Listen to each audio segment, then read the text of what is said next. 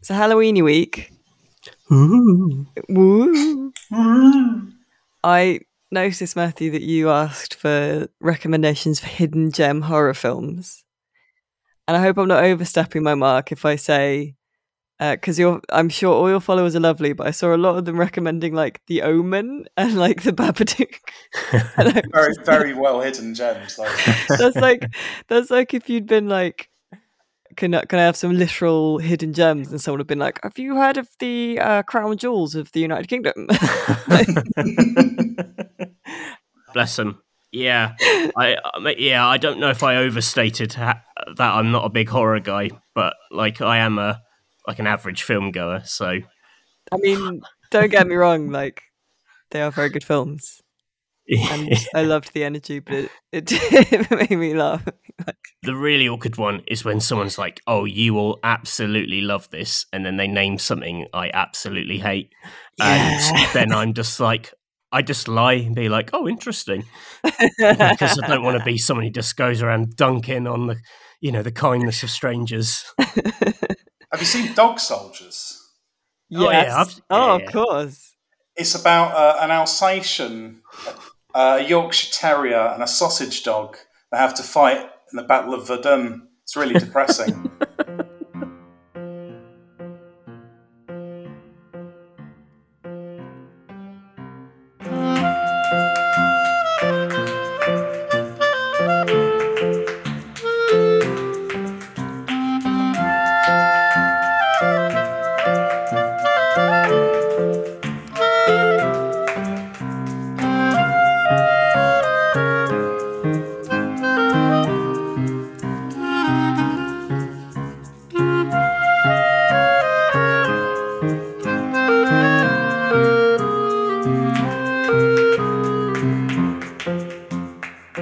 Welcome, listener, to this episode 205 of the Electronic Wireless Show, Rock Paper Shotgun's PC gaming podcast, and the only podcast you need, in my opinion, which is that of Alice Bell. And I'm joined for our Halloween special this week by Werewolf Carlton. Oh, yes, he's back, baby. We're recording this by the light of the full moon. Yeah. Oh, yeah. And Magistrate Worry. So Judge Dredd's underachieving younger brother. I was going to say, yeah. That, why would you go, if your brother was Judge Dredd, you'd go surely into a different line of work. Well, you know, family expectations. I just wanted my father's respect. He's Fear QC lawyer, and you know, so yeah, I went into the legal profession, but you know, judge, jury, and executioner all in one man was a bit too much for me. So, yeah. You know, bureaucrat, and sometimes I punch people. And yeah, we're going to talk about the best Dredd in video games. I thought best horror was too broad for us, too accessible, you know. Have you both been good? Because Matthew, you have been watching horror-y things. Yes, I have. Yeah, I've been trying to watch horror films. I do another podcast, and yeah, I know. It's two time on this podcast. You're allowed to mention, like, you can. I think you can say the name at this point because everyone in the Discord, which you can join. The link is in the show notes. For RPS has a channel to talk about the podcast, and it's also now just a channel to talk about the back page. Yeah, back page. That's the other podcast I do, and we do a pop culture episode every month, incredibly broad, and we decided to do best horror films, despite the fact that neither of us are like mega horror buffs, and so I had to put out a rather sheepish tweet last week asking for help, which obviously then loads of people told me to go and watch. You know, The Shining. So, yeah, I've been watching horror films. It's quite interesting, actually, because I consider myself a massive wimp, and I think Catherine's a massive wimp as well. But she's been absolutely fine. The one horror film Catherine won't watch is Final Destination, which is just so silly. It's just so throwaway, and I think it's just, you know, because of the accents. And she was like, oh, I don't want to watch these films ever since the first one, which starts with a plane crash, because it you know, it's a really scary thing that can happen in real life. And I was like, well, watch the opening to Final Destination 2, because it's like a really good stunt, this car crash. And she watched it, and she was just like, this is horrible. Why would you recommend this to me? Like, this is also something that can happen in real life, just a really horrendous car crash. And it's like, oh, yeah, I guess it is in hindsight. So apologies to her. But, like, she'll shrug off a Babadook, but, like, show a dent in the car door and she loses it. Sorry, I really, really hate to be crude, but shrug off a Babadook might be the most, like, superb euphemism for a wank I've ever heard. Sorry, let's just get a shrug off a Babadook.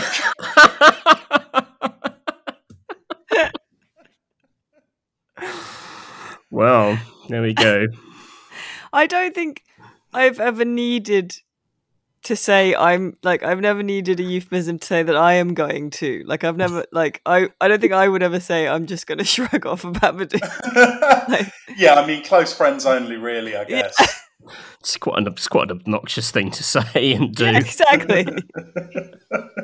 In polite company. Just, like, excusing yourself to go to the toilet, but you know, excusing yourself. Well, family, Christmas dinner's been great, but I just gotta go shrug the bab, yeah.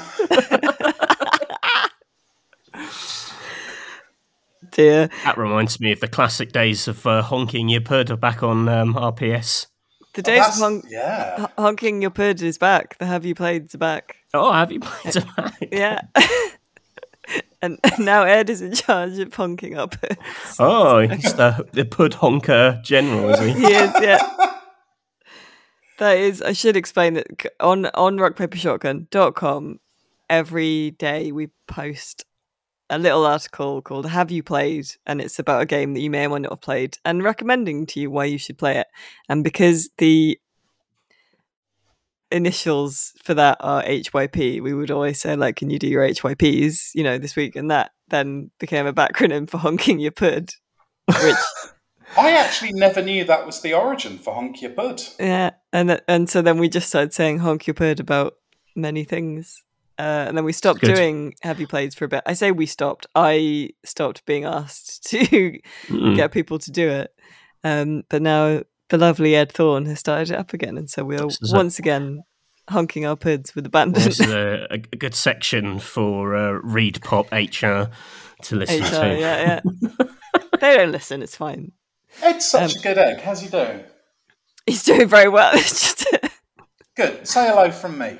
I will. Okay, well, I'm glad you're watching horror. I've been watching a lot of horror stuff and reading a lot of horror books at the moment as well. Spooky season, innit? I recommended one to you, but I don't think you watched it, did you? Because it looked too scary. But it was Possum. Yeah. No, I didn't watch it. I watched the trailer for it, and then that was just. I mean, that was one of the bigger nopes from the things that people recommended to me. It's actually. I'm going to recommend it this week, so I'll talk about it later. Okay. Terrible Frights territory, is it? It's Terrible Frights territory, indeed. Nate, how are you? What have you been up to? I'm good. I'm actually in a little rare spell in between books, so I've been going hard on Goblin Cars. I've been playing a lot of Total War. I've been spending a lot of time with my daughter. Shrugging off the Babadook. Yeah, I've been shrugging off the Babadook. Drinking lots of Rio. Made a really bad green tomato chutney. Lovely. What was bad about it? Oh man. Everything. It was just we grew a lot of tomatoes this year, and a lot of them were just ready to go ripe when the weather turned. So we harvested about 6 kilos. No, sorry, 6 pounds. Right, I was going to say, which, half as much. Still a lot. The weight of a human mind, and 2 human minds actually, and yeah, just. You know, we thought we'd make this really good green tomato chutney, but it was like really sour and acerbic. So we added loads of sugar, and then you put some Rio in. A couple of cans of Rio tea. We kept doing things to try and make it nice, but it just all made it just too much. And then the final straw was we realised the spice bag we'd put in there had elastic bands round it, which cooked to the bottom of the pan, so then all tasted of rubber, and that was when we knew it was obviously unsalvageable. But we don't want to tip it in the garden because we don't want to attract rats. It's ridiculous for a bin bag. We can't just tip it all down the loo. So we've just been quietly tiptoeing around this cauldron of vile rubber chutney for a few days now. I'd sell it on Etsy as an artisanal chutney. Yeah, yeah. Get a massive glass jar and give it as a Christmas present to someone we hate. But really upfront about it, call it rubber chutney. And then when people are like, this tastes of rubber, you're like, well, yeah, that's what it's called. Yeah, so ideal for cyborgs or those eerie robots that can eat organic matter. Mm. Yeah, exactly, yeah. Or yeah, you can like put it in little individual jars and put little nice, you know, cloth covers on the top and then give it to people that you don't like as a present. And then you could give it to people you do like, because whoever eats gifted chutneys. Yeah. I wolf them down, buddy. Oh, our cupboard is just like, you go in there and you're like, oh, this is from 10 years ago, let's throw that away. Yeah, chutney's very glistening-y though, isn't it? Oh, so that wouldn't be a Matthew chutney food guy at the best of times. I was going to say, yeah. Chutney is just slurry of stuff you don't like, isn't it? Oh, it's like goopy, it's a bit hard, it glistens. It's the works. Nah, they call me the chutster. Love it. Mm. Yeah, but yeah, you can give it away because then if you give it to people you do like, even if they try it, they won't have the heart to tell you that your homemade chutney was horrible. Yeah, but then they'll disrespect my chutney skills. Yeah, we can't have that. It sounds like they should be disrespected. You baked plastic bands into it. Oh yeah, I did. What skills? Yeah. I need some time, guys. It's the moment of big realisation. Rip in peace. That would be like, there'd be a crash zoom on you pulling bits of rubber out of your chutney on Bake Off. That would be a classic Bake Off moment.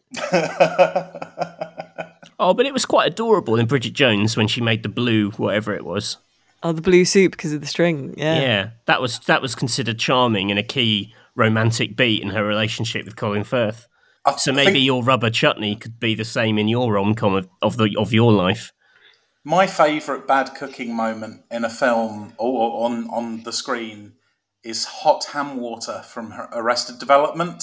With a smack of ham to it. Yeah. Hot ham water. I always think back on that because it's actually appealing. Hot ham water. Yeah, I'd like that. Water does sound something like you'd guzzle in the morning instead of tea running through your beard. I've developed a really cool fitness strategy, actually. I was noticing how fast Tally is growing because she's 4 now and she's really, packing on the pounds. So every day I lift her up 20 times and I figure that the weight will get slightly more every day. Oh, very good. Until eventually I'm the Hulk, or as she calls him, Hoke. Hoke Hogan. I was trying to figure out. It's your daughter from Devon. Well, she came back from nursery and she said, I really like Hoke. Who's Hoke? He's big and he's green. And then we figured it. It was the best thing. Very good. Hoke. Hoke. I suppose, here we go. What if you see Bruce Banner starting to kind of get angry, you'd have a real sense of dread about that because you'd fear that he would turn into the Hulk. Yeah. Yes, that's true. I'll acknowledge that.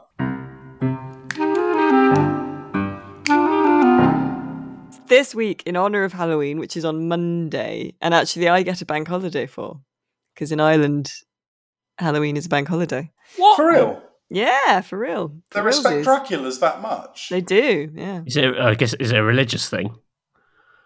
I don't think so. It's just a fun thing. Maybe it's All Saints Day the next day, isn't it? Because it's All Hallows Eve. Yeah. I just don't really... I'll look into it, but yeah. The day off for the Dean Festival. Yeah. Very odd. Yeah, I get one more bank holiday living in Ireland. I bet that makes you really popular with the rest of RPS. Well, it sort of moves around a bit. And actually this year I think I've got one less because of the Queen dying. Oh, you had to work. Yeah. You had to work when you should have been in mourning. Yeah. Oh, I'm telling. How could you type through the tears? Oh, it was very difficult, yeah. It was very difficult. We were actually on holiday, and my partner wanted to put on the event on television to just see what it was like, but accidentally left like the window of our hotel room open, and so like the national anthem of the United Kingdom was like belching out across the hotel. We sounded like we weren't in Ireland. Sick. Well, yeah, quite. Anyway, Dredd. Yes. Speaking of the royal family. Hey. Yeah. So for Halloween, wanted to talk about something kind of spooky, scary themed, and I thought we'd niche down, as is our way, and talk about dread in games. Games that give you a sense of dread, just on edge. Just going to slam dunk Alien Isolation right into the field of view here. Very good. I wondered who would. I've still not played it, but I've watched like 3 playthroughs. I'm far too much of a coward. I cannot handle the dreads. Like the panicky moments where you're trying to like slam yourself in a locker or something, fine. But it's all the moments where it's not there. Yeah, it could be like, I can't take that. Yeah, too much. Because like so much in the ship sort of looks like the alien's head, or like there are ducts and there are bits of piping and stuff. Yeah, the environment is perfectly designed. Yeah, and like the sort of what are they called, like the Pleasant Ronalds or the Everyday Bobs. Those robots, Handsome Joes. Yeah, Handy Williams. Yeah, useful Barrys. Yeah. Contributing Terrences. Anyway, them like. At first, I was like, this would be better if I was all on my own. But the fact there's movement sometimes really throws you. Yeah. They were a good ad. Alien Isolation, I remember when it came out, was one of those ones where the reviews were really interestingly sort of divided along cultural lines almost. Because it is, it's sort of an almost asymmetrical stealth game where you spend a lot of time hiding and running away and on this ship, and people in the UK, or the reviewers in the UK, really liked it, and this is probably a reduction of what happened, but the Americans were like, why don't I have a gun? Wow, it's the difference between a Brit directing Alien and an American directing Aliens. Well, indeed. But Aliens is arguably better. I'm not saying Aliens is a bad film. That's let's get that out of the way right now. But it's interesting, though, in terms of game approaches, because there's been loads of... Like, if we consider Aliens and Predator to be one IP, because they sort of have become... Yes, agreed. There's been so many like lackluster attempts at making games. And... It was just, I mean, we know that's the case with adaptations in general, and it was the Alien Isolation was the same joy as Prey was this year, just like a really good IP that's 90% shit, finally getting a real jewel. Did you play that asymmetric Predator one from a couple of years back? No. No. I think Catherine might have played it with me, actually. I was doing it for RPS. That was... I'm not sure why that was bad, but it was. I sort of thought that Prey, the video game, as opposed to the film, sort of felt like an Alien game to start with. And that maybe it's the fusion. It's the best of both worlds, because you sort of get weapons and you get powerful and you learn how to deal with these big monsters and stuff. Too many monsters in that one for me. Yeah. I just felt the kind of, it has a couple, early on it plays like a horror film in Prey, the game, in terms of, you've got the thing, the little guys who can look like cups, which is a good handy ability. And you're just like, shooting bits of like chairs and furniture. Yeah, and that's really fun. But I think once it introduces like a giant lumbering kind of Titan one, and like ones which will chase you down a corridor and you're just shooting a shotgun into them, I sort of lost interest. It went from Alien to Aliens, and the kind of tone of it changed, but the little guys are good. Yeah. While we're on having a bad time on a space station or similar, how do you guys get on with the Dead Space games? Marginally, I played 1 and 2. They are the sort of games that I have to sort of play in chunks because I get too amped up. I think I liked the start of the first one, and then it all kind of went downhill for me. Do you get frightened amped up or excited amped up? Bit of both, probably.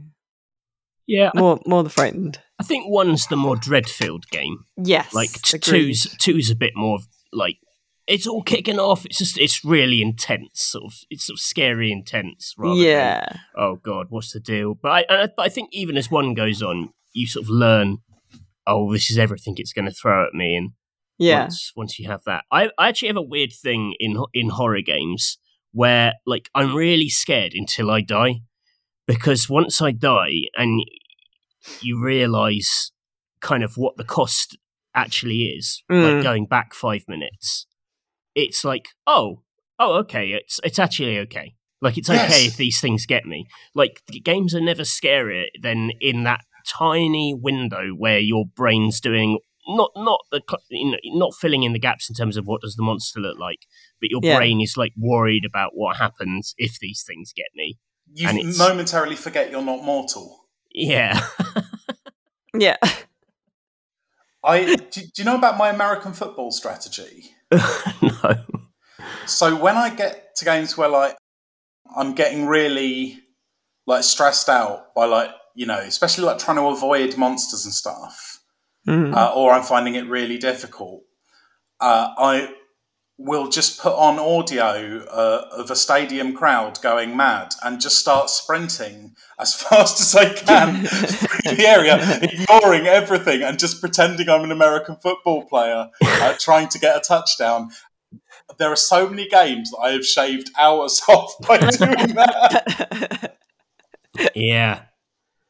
I'd recommend it. A lot of them do rely on you kind of making the design work by being scared. Yeah. And actually, if you just reject it, if you reject the concept and go, I'm just going to run through it, you realise, oh, there isn't anything to it. But, you know, tell that to me when I'm like hiding behind a desk for 20 minutes in Alien Isolation or something, like just a big idiot. The other thing is people's fear, and also people's sort of like fastidiousness about persecution. Like people need to go through an area making sure everything is dead. But if you just don't care about the baddies at all, just pay them no heed, either fear or, you know, malice. Yeah, it's a lot of smoke and mirrors.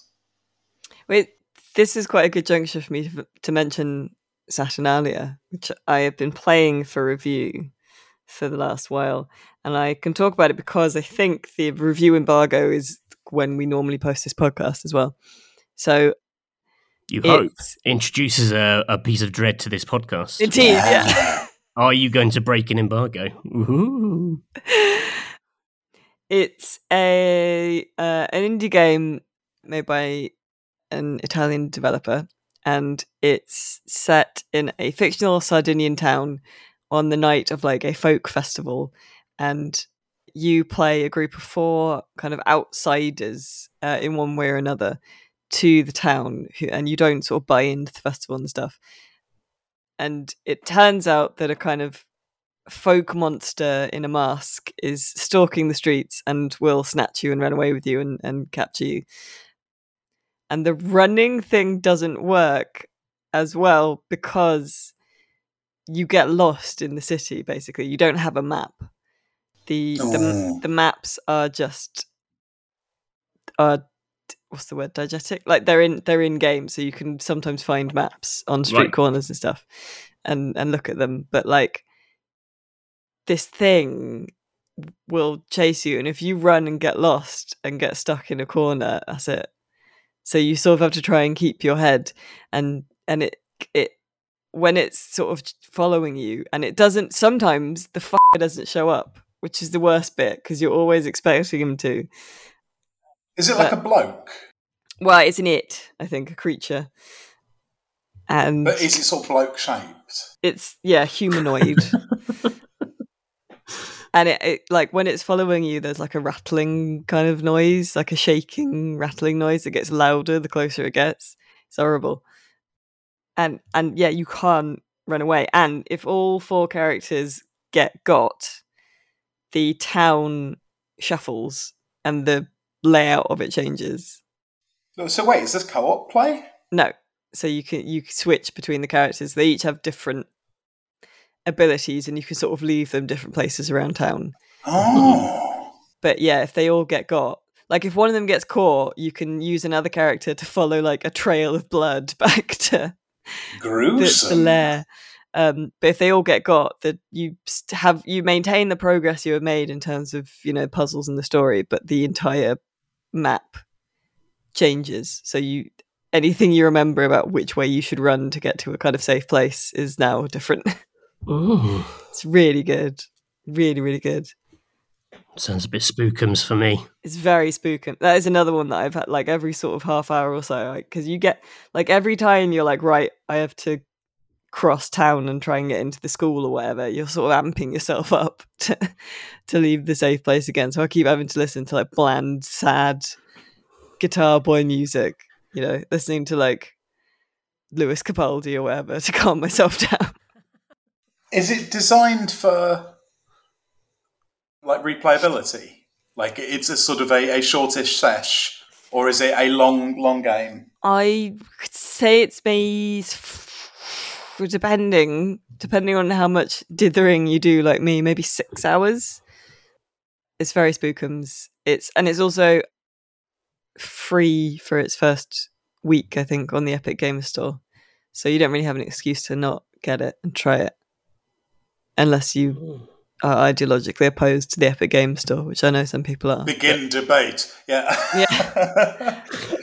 Well, no, it's so good. And it's really like, it takes a lot of inspiration from films and like Italian horror directors and giallo movies and stuff. And so the look of it is amazing. Like there's a lot of like neon colours and block colours and stuff, and it ends up being more filmic than games that are made by, you know, frustrated directors.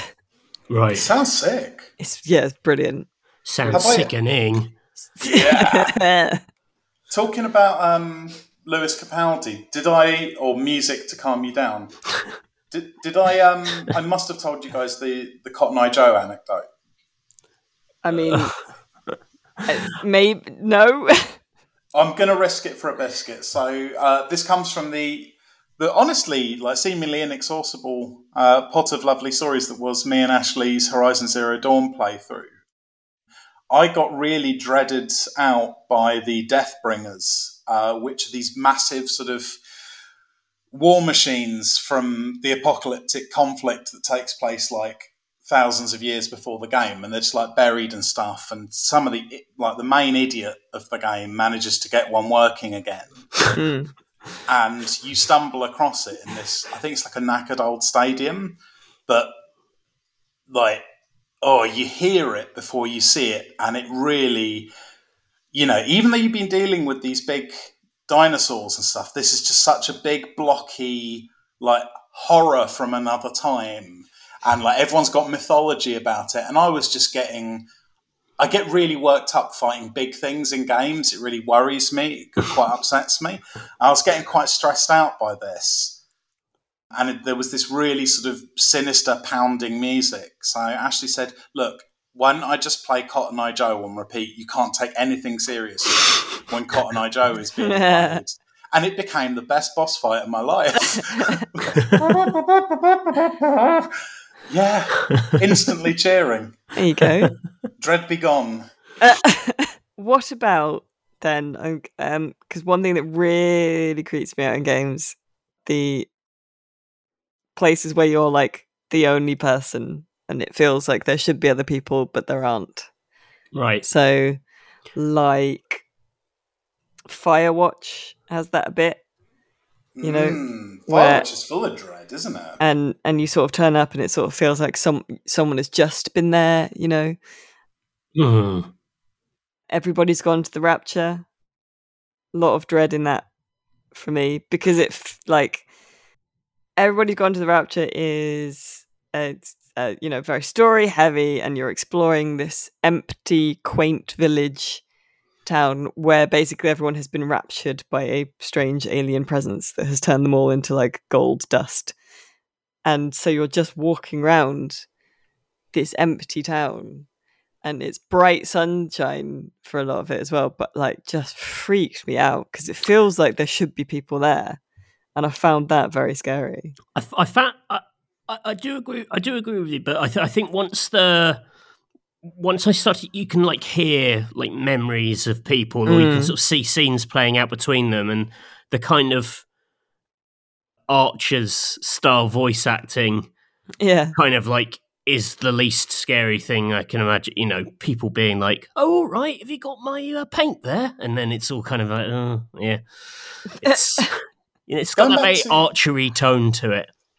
I mean, Firewatch, I thought was just, you know, you were saying like you felt like people were just out of sight. Yeah.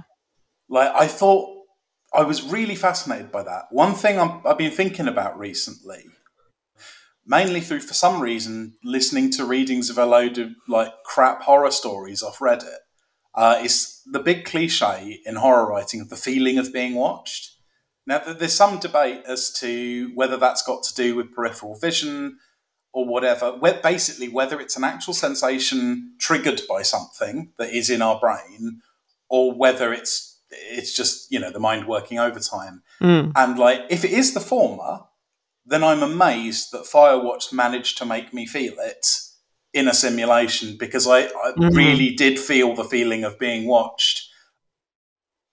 Like, I was so convinced at so many points in that game that something was going to pop out. Yeah. It does very clever stuff with the, you know, you're alone, but you're almost in like constant contact with quite a friendly presence over a walkie-talkie. So like in yourself, you feel kind of happy and sort of supported because there's this voice there. And that almost like accentuates, there's odd moments where you kind of catch yourself feeling quite lonely all of a sudden. And when the voice isn't there, you know, or even when the voice is there, like the contrast between I'm having a happy time on my microphone with like what's standing up on that rock, or is there someone up on that rock, is satisfyingly jarring in that game.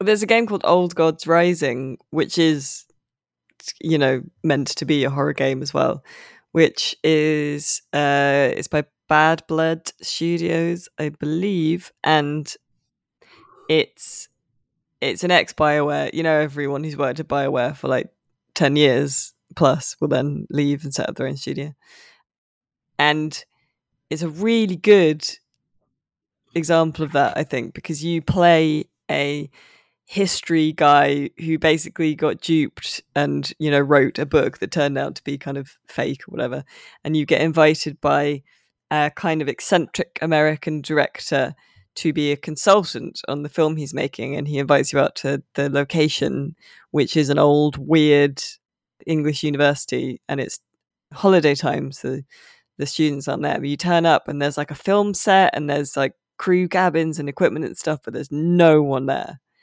And you kind of get glimpses of maybe people in like high-vis vests, maybe like running around a corner if you walk around somewhere fast enough, or, you know, like you come upon somewhere and it looks like someone's just put down a coffee cup and stuff, and you start to get really paranoid, and you find weird stuff, and you're not sure if it's like part of the set or if something horrible is actually happening, and where's everyone gone, and are they sort of pranking me? Am I the movie? Like, what's going on. It's really, really good. Big fan of that. Now, see, I'd ignored that game because I just thought it was going to be some like generic Lovecraft guff, but that sounds, yeah, that sounds fun. It's the best Lovecraft-ish game I think I played because it doesn't, like I feel like a lot of Lovecraft games are like that tweet I saw recently that was like, you know, me comprehending easily, tentacle guy, you know, like they always just put the monsters in it and then you're like, oh, it's a big tentacle guy, you know? Right. Yeah, they shrug off their Babadook way too early. Yeah. Oh, have you played Scorn? Oh, yeah, I reviewed Scorn, yeah. What did you think of it? I thought it was decent. I really liked the level design. The problem with Scorn was that because the puzzles are really hard, I liked it a lot. I liked the level design. I liked how it didn't hold your hand. But the creature encounters were very bad. The combat was like bad. You needed like a dodge at least. Yeah, I wish there were no puzzles or enemies in it. I just want to walk around and feel incredibly upset at that place. Yeah, because you were running up and down doing puzzles and stuff, in the end, yeah, I was just sort of like, oh yeah, flash. Oh, like the big, you know, the big sort of sad monster in the hole, which looks at you and you think it's going to beast you, and then you realise it's just like well upset. Woo. Yeah. Yeah. What about you, Matthew? Have you got any more Dredd? I've got a few. A slightly dumb one, which has grown, diminished over the years, but was like the Ravenholm section in Half-Life 2. Like, I really don't like the head crabs. Like, I felt like I'm kind of in the opposite to Nate, where I don't find big things that scary because you're like, well, it's a big thing in a game. You know, you're gonna, you're just gonna, shoot it. It's very, you can't miss. I'm much more freaked out by small skittering things and things which are, difficult to hit. And there's whether or not they're scary, I don't know. But I definitely found the head crab scary in Half-Life 1, and then the idea that Ravenholm is sort of set up early as a bad place. They was a famous line is that we don't go there anymore. And you go there, and it's it's cliched, lots of sort of zombies bursting through things, but again, it's more like the idea of like, oh, I've got a long stretch of headcrab stuff which I'm not going to enjoy. That fills me with a kind of dread.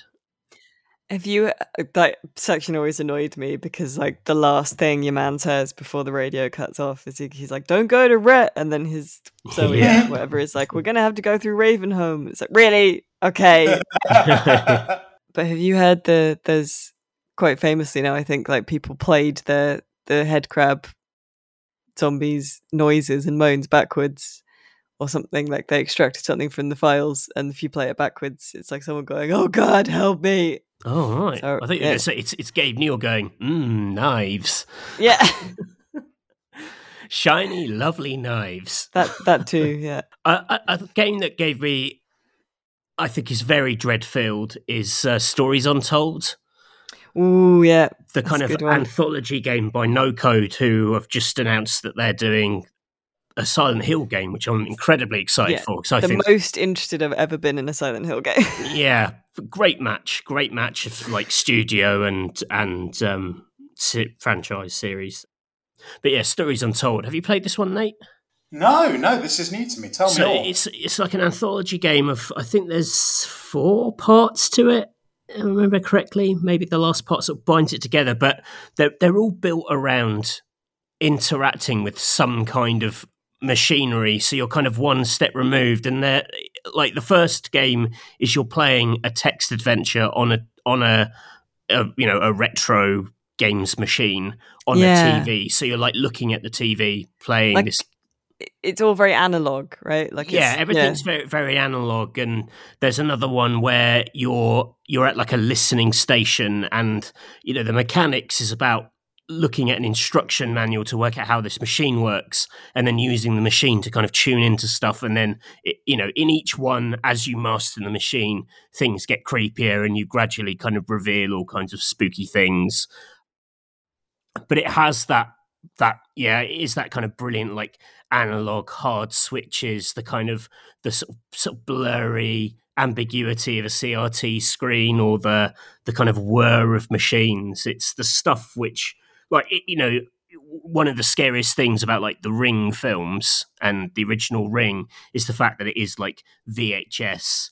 And, you know, when they're scanning through this tape, there's this sort of sense of this very strange, that you're kind of working with this, you know, this particularly kind of tangible medium, which kind of makes it even spooky, like something about digital and how easily digital things are manipulated, that they seem less scary to me than old cursed machinery. Yeah, analog horror is a real big deal at the moment. I like it. Yeah. It's for exactly those reasons. Well, this is... This is good for that, for sure. Have you played Iron Lung? No. Oh, is that I Am or Iron? Iron. Okay. This is... It came out this year, I think. It's indie horror game that is astonishing. You are... The world building's very scant. You're a prisoner who's been sort of force volunteered to operate a submersible, very crude submersible, with no windows in an ocean of blood. And you've got to go and take photographs of things, but you're navigating with these really rinky-dink old dials and cranks and things. And the photographs, you have to go to the back of the ship to press a button to take them. And they're just absolutely garbage. You can barely see what's there.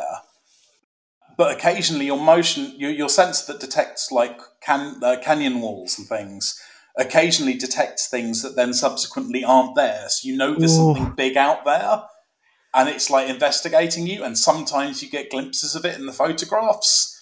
And it's not a long game, but man, the worry. That's a huge recommend from me. Yeah, really, really good. It does have, like, there is a reveal at the end, and it's okay, but, like, it's the anticipation. Yeah. Mm. I want to give a shout-out to some brutalism architecture as well. So a couple of games that I played ages ago now.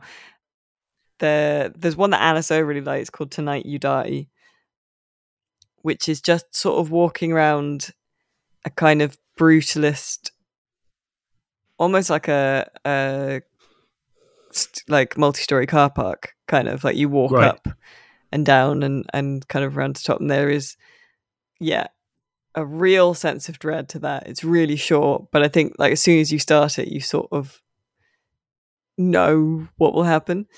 And another one is, I think it's about an hour to play, but it's called Fugue and Void, and that properly freaked me out. Like, it's just a series of kind of nightmares of brutalist architecture that I really did not like in a way that I liked. Like, you know, at the start you are just on a bridge in the middle of like an ocean, and you can't see the end of the bridge, and there's nothing on either side, and you can't really see off in the distance because it's quite dark.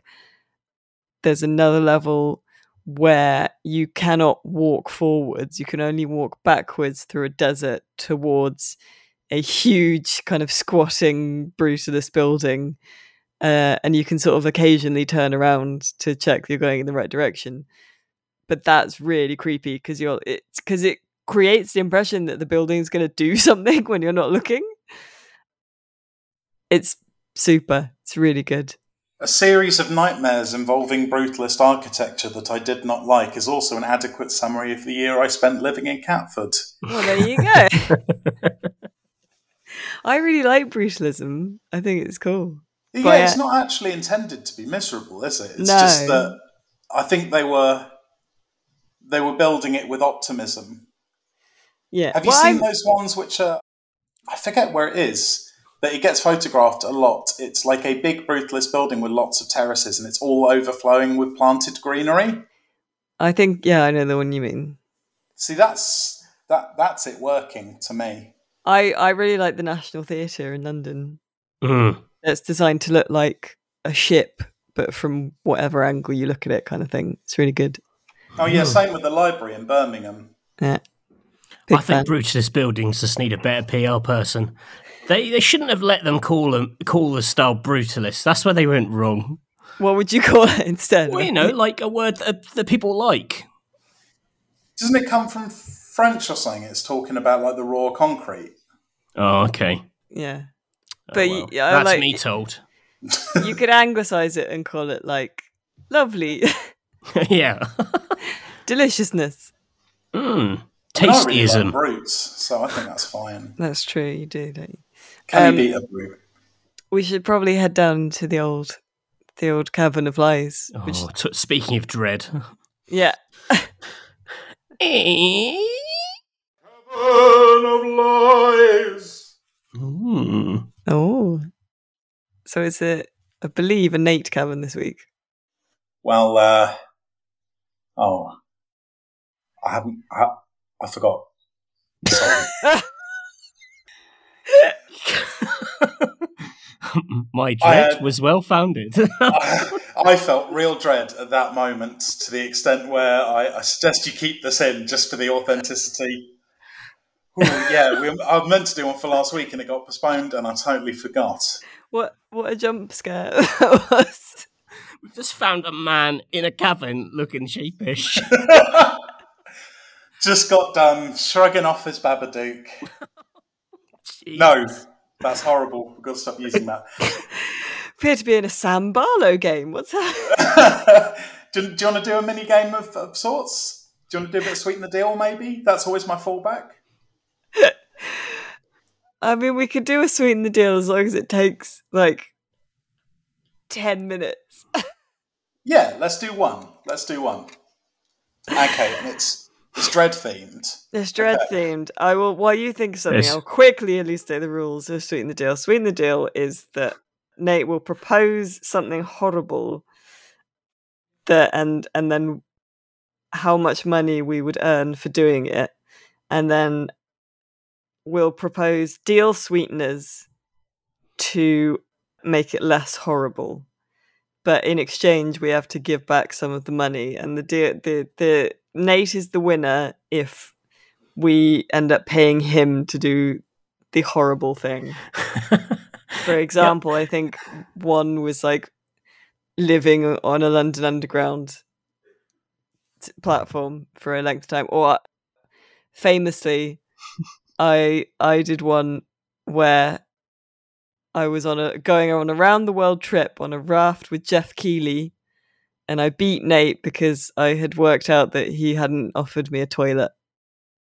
Yeah, was going to be my final sting. Yeah. So right, there is something of the elevated horror about a scenario where you go down into a cave and you just find a man who says he's gonna offer it to sweeten the deal. Yeah. I could see that in one of those. I have a bargain for you. Should you choose to accept? Nate is clearly a metaphor for the devil. Yeah. This is Robert Eggers' new film. It's been said. Okay, I'm going to start a 10-minute timer as soon as I've made the offer, right? Okay. Sweet cave. Okay, so I'm offering you a year living on the space station from Alien Isolation with the alien. You're both... There's two space stations next to each other. There's two aliens, and you're each in one of them. Oh, okay. And every time it gets you, you feel it, and it's horrible, but then you respawn somehow. Okay. So as an offering price, I'm going to say 1 million between the both of you. 500 grand each for a year being murdered by an alien repeatedly. But not fundamentally dying. Mm-hmm. I need a bit more. Okay, 1 mil each. All right, I'd take that. Would you take that, Matthew? What, 1 million for a traumatizing time, but at the end of the time, I've got the million. I can return to Earth with my million, and I am alive because the alien can't kill me for good. That's correct. Yeah, those are the starting parameters. Yeah, for sure. Yeah. Okay, 10 minutes begins. I've got to whittle you down. Okay, first of all, I'm going to offer you 3 like complex PTSD therapy for life afterwards with a world-leading therapist.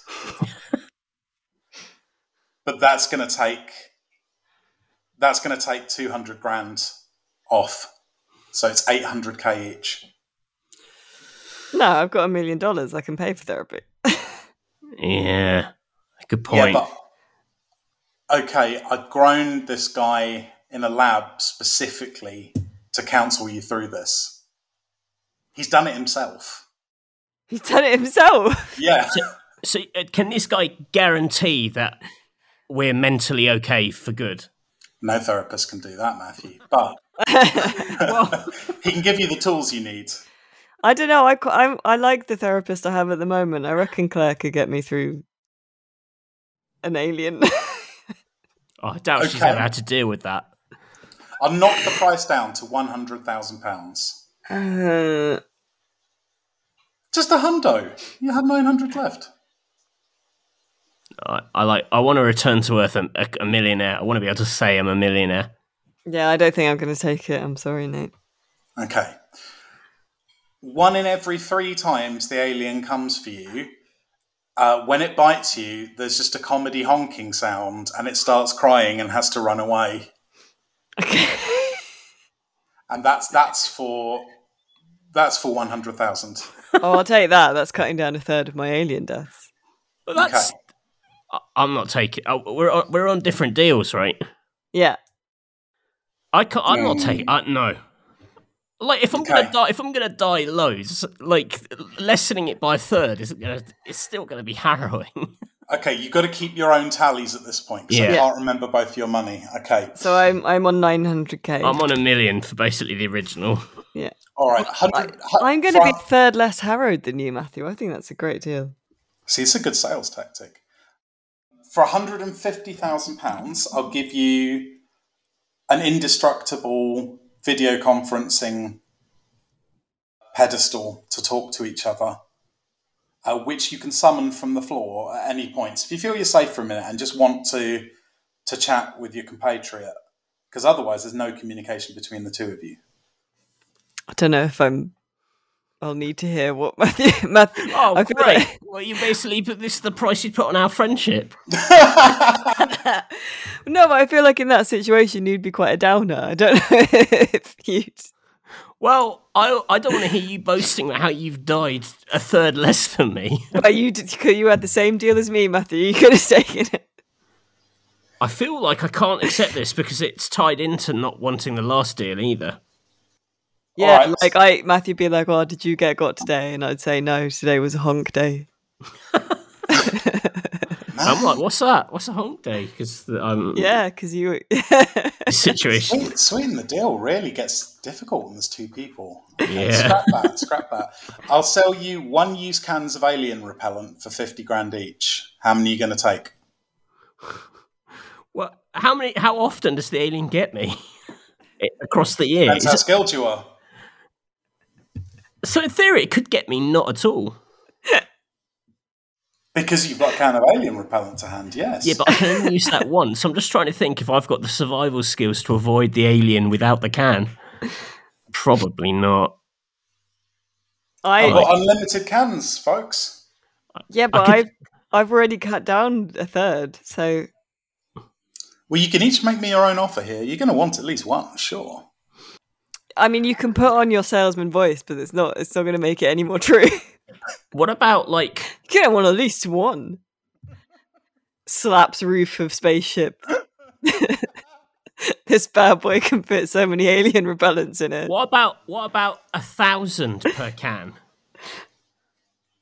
No. 1,000 per can, but I'll buy 365 days worth of cans. Oh! What, you're going to buy 365 cans? I'll buy 365 cans for £1,000 a can, so a year's worth of alien repellent.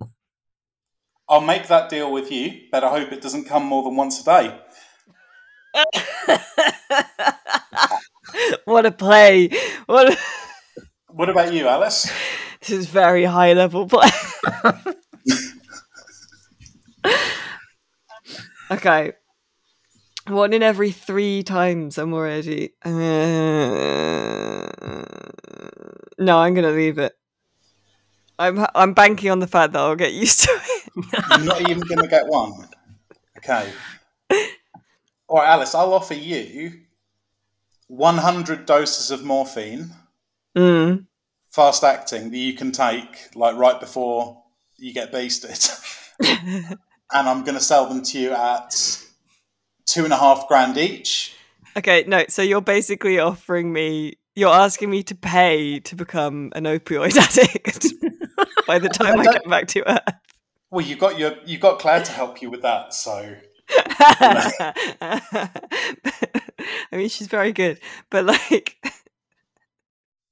Okay, I'll be honest, I was going to sting you for an extra $100,000 for detox therapy afterwards. No, I don't think I can take that because I've had morphine before and it's very good. Yeah, it is excellent. Hospital morphine is a banger and I think I'd be susceptible to it. So. All right, I'll double the price. It's non-addictive morphine, somehow.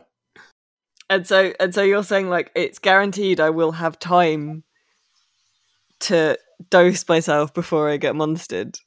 Yeah, you've got a wristwatch which will inject you if you're about to be monstered. Okay. For 100 doses. And it will not hurt. No, it will not. Okay. How much? It doesn't trigger during the honk bites too, does it? Because like that honking and the morphine combined might be a little bit much. Yeah. That'd be great. Yeah, it triggers during the honk bites. That's a waste, though. That's a waste of my morphine. No, you get a freebie for that. Okay, a honk bite is a freebie. How much would that cost? $500,000. $500,000? Can I have any idea how much it costs to develop the stuff? Can I haggle, like, $350? Yeah, okay, I'll take it. All right. Jason Statham's in there. And if you play your cards right, he'll protect you. But, you know, if you play your cards wrong, you basically now got a worse problem. $100,000. Oh, yeah. Yeah, I'd take Jason Statham for $100,000. There's only one of him. When he's gone, he's gone. Yeah, but I've got a year's supply of alien repellent. If I keep Jason Statham alive, that could be worth more to me than £1,000,000. Because when we get back to Earth, he'll reward me. I love the fact that it took you a minute and a half to agree that you wouldn't want each other's company. A second and a half to agree you would want Statham's. Fine. Damn yourselves. You have him. Well, like, if I save Alice, she'll be grateful, but like I don't get anything for it. If I save incredibly famous Jason Statham, I return to another hero. Yeah. Okay. What if we both save Jason Statham? That would be a pickle. $250,000. And there's a really good pub on the space station. The alien can go in it, but it won't hurt any of the people there, only you. But, you know, it's a pub you can go to. And the alien won't be smart enough to work out that you'll always go to the pub. How many offers has Nate made now? Because I feel like actually Nate's nearing the end of his like... I've got 1 minute left. Okay. Oh, okay. I'm currently being paid £550,000 to just live with Jason Statham on a space station, feeling relatively safe about the alien. How much for the pub? $250,000. $250,000. So I still walk away with $300,000, and I think I can make money from Statham's celebrity endorsement when I return to Earth. Yeah, I'll do it. The drinks are free too. Oh yeah, for sure. Oh yeah, okay. I'll take the pub as well. I think Matthew's going to win, but the pub sounds like that's a great. Okay. For £400,000, you get one of the guns from Aliens with unlimited ammo. No, I probably like I'm small and frail. I'd fall over if I tried to shoot. There's no, and you know, there's no way. No recoil. So. There's no recoil. So at this point, I'd be paying $100,000 to live with Jason Statham, go to a nice pub. I'll give Jason Statham the gun. Oh, yes. Well, actually, no, because I need to save Jason Statham if I'm going to make money of this later. Do I invest 100 grand? My time's up, so this is the final offer. How much is the gun? 400. I don't think I can take that. I've only got 200 left. It's a huge gamble, but I honestly think saving Jason Statham is really my end game here. I would take it. I'll pay you 100 grand to spend a year living on a space station with an alien and Jason Statham, protecting Jason Statham for his future patronage. Now there's a video game idea. All right, nice one. So I win with Matthew, but Alice, you walk away. What was your final bargain? 200k for living on an alien spaceship for a year with one Jason Statham who will probably die, a pub with free drinks, morphine injections, and 1/3 of the time the alien comes to eat me, it honks and cries and runs away. Just imagine Jason Statham sipping his pint. Lucky that was another honk bite. I know technically I won, but I feel like Matthew's the real winner, you know? I don't know. It depends if Jason Statham repays his debts. Yeah. I don't know. Is he an honourable man? But that's probably too much for us to work out in one podcast. That's right. A whole podcast in itself. Crank 6, starring Jason Statham and Matthew Castle. Quick, let's get out of this cabin.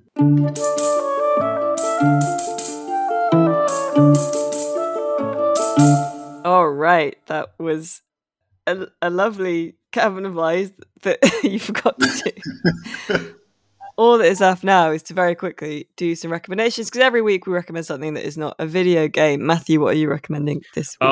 I'm recommending one of the horror films that was recommended to me that I watched and like. It was called Lake Mungo. Yeah. It's a sort of a found footage film, but presented as a documentary about a girl who goes missing and then maybe haunts her family, and it goes to quite spooky places. But what I liked about it was that it's incredibly believable. Like, the performances feel very authentic. It really looks like a true crime documentary. It's made in 2008, so a little bit before the current fad for them, really. But I normally find found footage too contrived, you know, why someone holding a camcorder during the scariest 2 hours of their lives. But this one, the framing device, very, very convincing. I liked it a lot. Very good. There's a Saint Mungo as well, and I always find the name really silly, because I just imagine like a giant brute with a microwave for a head saying Mungo sad.